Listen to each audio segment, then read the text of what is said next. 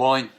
Also, was soll ich sagen? Wir Menschen, wir sind sehr, sehr unterschiedlich. Ähm, nicht nur was unsere Hautfarbe, was unsere ähm, Kultur angeht, sondern natürlich auch was unsere Religion angeht. Manche sagen ja sogar von sich, ich bin religiös unmusikalisch. Ähm, aber im Angesicht Gottes sind wir alle gleich, denn Gott hat uns geschaffen. Wir sind Geschöpfe Gottes. Ähm, und keiner wird aus sich selbst gerecht. Wir sind quasi vor Gott vieles schuldig geblieben und äh, wir brauchen Erlösung. Ähm, und wir alle, das ist auch gleich für alle Menschen, wir alle haben das Angebot, dass Gott uns beschenken will mit der Vergebung der Sünden, uns begnadigen will und uns zu seinen Kindern machen will. Wir sollen eben nicht nur Geschöpfe Gottes sein, sondern Kinder Gottes. So wie wir aber auch total verschieden sind, ähm, so ist diese Verschiedenheit natürlich auch die Ursache für viele Probleme. Wie gehen wir miteinander um? Wie gehen wir mit den unterschiedlichen Überzeugungen um? Und dazu äh, spricht Paulus ja im Römerbrief Kapitel 14. Wir haben uns schon die letzten zwei Male damit beschäftigt. Und heute geht es weiter. Römer 14, Vers 10 bis 13. Du aber, was richtest du deinen Bruder? Oder du, was verachtest du deinen Bruder? Wir werden alle von dem, vor dem Richterstuhl Gottes gestellt werden. Denn es steht geschrieben in Jesaja 45, Vers 23, so wahr ich lebe, spricht der Herr, mir sollen sich alle Knie beugen und alle Zungen sollen Gott bekennen.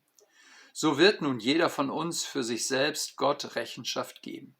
Darum lasst uns nicht mehr einer den anderen richten, sondern richtet vielmehr darauf euren Sinn, dass niemand seinem Bruder einen Anstoß oder Ärgernis bereite.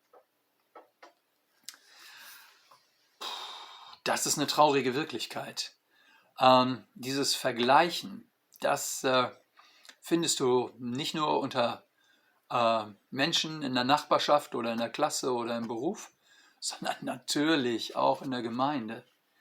Ähm, und das ist, finde ich, eine wirklich äh, ruinierende Sünde.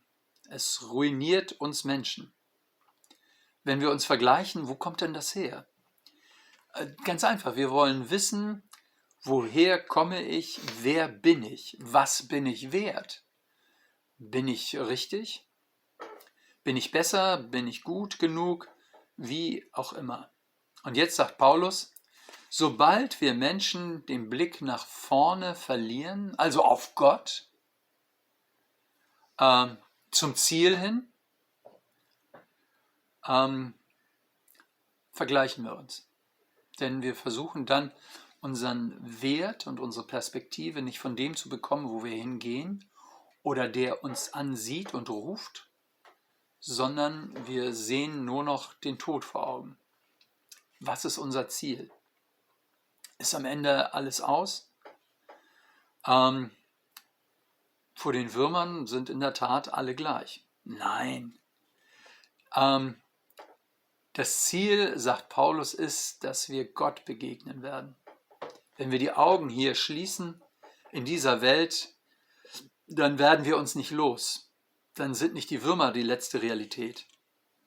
Ähm, manche träumen ja davon, dass äh, dann am Ende einfach Feierabend ist und äh, dass man mit niemandem mehr etwas zu tun hat, auch vor niemandem verantwortlich ist, sondern dass man einfach hier sein Ding dreht und dann ist Schicht im Schacht. Naja, wenn das so wäre, dann könnte äh, man leben, wie man will. Gott hat sich aber offenbart und er hat sich in Israel zum Beispiel offenbart. Er hat sich in Jesus gezeigt und jeder kann wissen, dass es Gott gibt. Es ist also eine Illusion zu denken, ich werde mich los. Das Ziel ist, ich gehe auf die Wirklichkeit Gottes zu. Auch wenn ich ihn geleuchtet habe, auch wenn ich ohne ihn gelebt habe, werde ich den lebendigen Gott treffen. Das ist krass.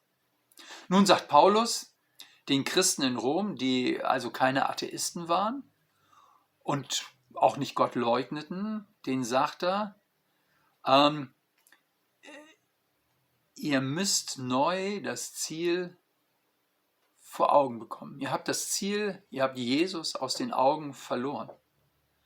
Und wenn wir das Ziel aus den Augen verlieren, dann fangen wir an, uns nach rechts und links zu orientieren. Denn irgendwo muss ich ja Maß nehmen, irgendwo muss ich mich orientieren. Und man tut das dann in der Regel, indem man sich vergleicht. Also wer kein Ziel hat, wer nicht nach vorne schaut, der schaut nach links und rechts, um für sein Leben Orientierung zu bekommen. Und dann kommt man oft auch ins Richten oder ins Verachten. Äh, und das ist so böse. Wir versuchen uns zu trösten, indem wir sehen, andere sind noch schlechter als ich. Oder andere sind noch weniger fähig als ich. Man tröstet sich damit, was schlechter ist. Äh, Paulus sagt, das ist Verachten, das ist Kleinmachen, das ist Richten. Und dann sagt Paulus, äh, das ist unverschämt. Ihr maßt euch etwas an, was nur Gott zusteht. Er beurteilt, wer ein Mensch wirklich ist. Tut das nicht, richtet euch nicht gegenseitig, macht euch nicht fertig, putzt euch nicht raus. Ähm, es ist so etwas Befreiendes, wenn ein Mensch in seinem Leben wirklich damit rechnet, ich habe ein Ziel und ich werde auf Gott zugehen und er wird letztlich beurteilen, wer ich bin. Krass. Paulus sagt hier, dies wunderbare Wort aus dem Propheten Jesaja. Äh, denn es steht geschrieben: So wahr ich lebe, spricht der Herr, mir sollen sich alle Knie beugen und alle Zungen sollen Gott bekennen. Ähm, Im Philipperbrief hat Paulus diesen wunderbaren Satz äh, noch ausführlicher dargestellt, ähm, dass nämlich Jesus aus der Herrlichkeit kam und sich selbst erniedrigt hat bis zum Tod am Kreuz so dass Gott ihn deshalb erhöht hat und dass jedes Knie sich vor ihm beugen wird und jede Zunge bekennen wird, dass Jesus der Herr ist. Was ist daran nun so wunderbar, wenn Knie sich anbetend vor Gott, vor Jesus beugen? Paulus sagt, das wird auch am Ende der Zeit passieren im Gericht. Das ist keine wunderbare Sache mehr, das ist mehr verheerend. Alle, die Jesus abgelehnt haben und ohne ihn gelebt haben, werden trotzdem ihre Knie beugen müssen. Deshalb ist es für uns so wichtig zu sagen, Gott ist ein lebendiger Gott. Es geht nicht nur um Vorstellungen und Einbildungen, die jeder haben kann, wie er will. Die Frage ist, gibt es Gott? Und wie hat er sich in Jesus gezeigt? Paulus sagt, wenn das so ist und wenn er der Richter ist, dann sollten wir nur ein einziges Ziel haben, dann kommt es alleine darauf an, ähm, den anderen zu stärken und zu fördern, damit er in der Beurteilung Gottes bestehen kann. Kann ich im Gericht, in der Beurteilung Gottes, in der Beurteilung Gottes von meinem Leben, kann ich da bestehen? Es gibt nur eine einzige Möglichkeit, nämlich den Tausch in Anspruch zu nehmen dass Gott in Jesus selbst das Gericht für mich trägt am Kreuz und dass er mir die Vergebung gibt. Also Jesus ist dort gestorben und tauscht und ich darf gerecht sein. Also er nimmt meine Ungerechtigkeit und ich nehme von Jesus die Gerechtigkeit. Ich darf Gott recht sein, er schaut mich an und sagt, du gefällst mir. Er sieht Jesus in uns. Er sieht Jesus in mir. Weil alles, was schlecht und böse und gegen Gott ist in meinem Leben, das ist am Kreuz und mit Jesus begraben. So, und weil Jesus entscheidend ist äh, im Leben und im Sterben, deshalb kann ich im Gericht, in der Beurteilung meines Lebens, deshalb kann ich am Ziel meines Lebens ähm, bestehen.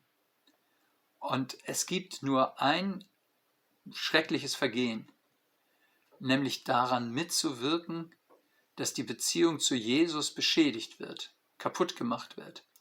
Deshalb sagt Paulus hier, ich will für niemanden zum Anstoß und zum Ärgernis werden, äh, indem er durch mich in seiner Beziehung zu Jesus stolpert und sich ärgert. Ähm, Ärgernis ist eher von Luther schwach übersetzt. Eigentlich heißt es Skandalon im Griechischen, also Verführung, Falle. Ich will für niemanden eine Falle in seinem Glauben werden.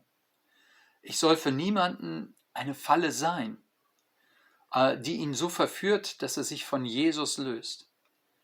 Wer wir auch sind, wie verschieden wir auch sein mögen, Verschiedenheit kann ein toller Reichtum in der Gemeinde sein und alle brauchen wir Jesus.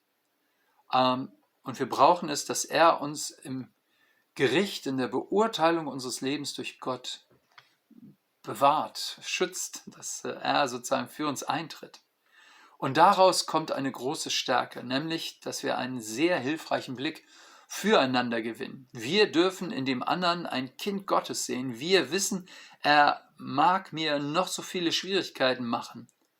Er ist Gott einen Christus wert. Er ist Gott einen Christus wert. Ähm, er, ist Gott einen Christus wert, das habe ich mal als Formulierung von jemandem gehört. Und äh, der wollte damit sagen, ist, es ist Gott wert, dass Jesus auch für diese Menschen gestorben ist.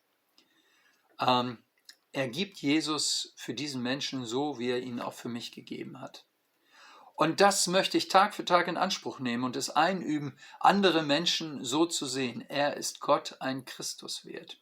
Und dazu lade ich dich ein, ähm, diesen Standpunkt einzunehmen, diese Blickrichtung einzunehmen und den anderen so zu betrachten unter dem Kreuz von Jesus. Verrückt nach Römer. Ihr merkt, das, was mit dem Essen in Kapitel 14 gestartet ist, das geht viel grundsätzlicher um die Kultur, die, äh, das Miteinander in der Gemeinde. Und Paulus macht sehr, sehr deutlich, ähm, was wirklich hilfreich ist und was zerstört.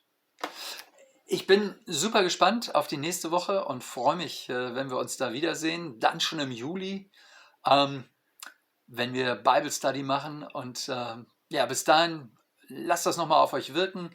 Nehmt das mit, meldet euch gerne per E-Mail.